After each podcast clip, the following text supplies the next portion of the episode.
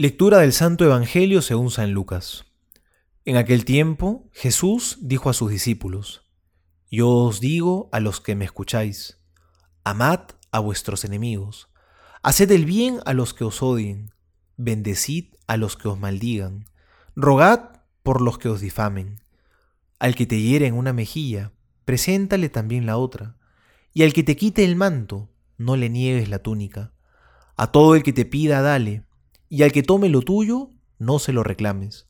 Y lo que queráis que os hagan los hombres, hacedselo vosotros igualmente. Si amáis a los que os aman, ¿qué mérito tenéis? Pues también los pecadores aman a los que les aman. Si hacéis bien a los que os lo hacen a vosotros, ¿qué mérito tenéis? También los pecadores hacen otro tanto. Si prestáis a aquellos de quienes esperáis recibir, ¿qué mérito tenéis?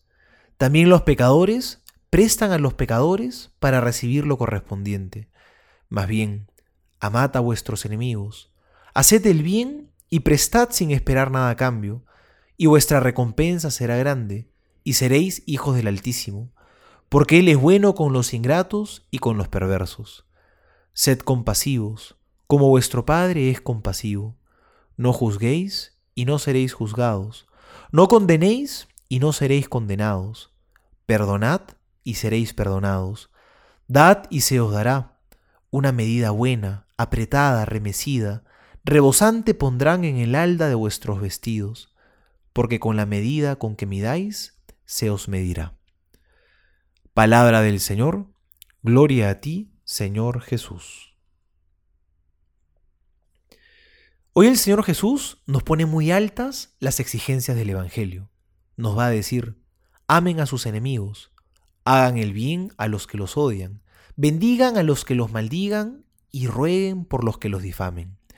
Realmente esto está muy difícil, porque si amar al prójimo, al que está a mi lado, me cuesta tanto, ¿tengo que amar también a mi enemigo?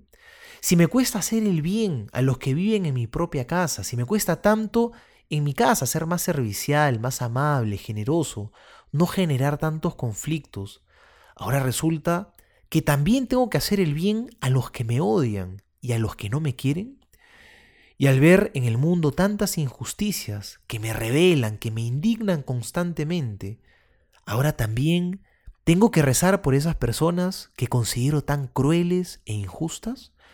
Creo que hoy podríamos decir, Señor, esta vez nos pides demasiado. Y es que a veces nos ocurre que somos muy justicieros. Queremos darle al otro solo lo que se merece. Felizmente, Dios no es así con nosotros. Porque si Dios nos diera lo que mereciéramos, quizá recibiríamos más males que bienes. Dios nos ama gratuitamente, porque Él es bueno, porque Él siempre da a manos llenas. ¿Cómo estamos dando nosotros entonces? Porque si solo amamos a los que nos aman, ¿qué bien estamos haciendo? Si solo hacemos el bien a los que nos hacen bien, ¿dónde está el mérito? ¿Los malos acaso no hacen lo mismo?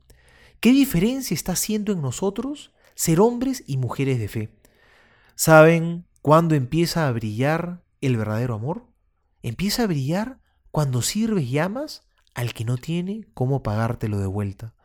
La medida de Dios es la medida de las manos llenas, de la generosidad. ¿Esa es también tu medida?